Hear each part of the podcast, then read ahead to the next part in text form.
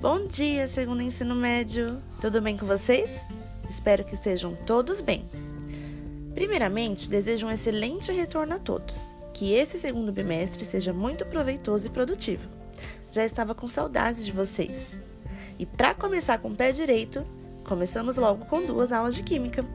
Pois bem, agora faremos uso do segundo livro, dando continuidade ao nosso trabalho. E hoje falaremos um pouquinho sobre o capítulo 4, cujo tema principal é radioatividade.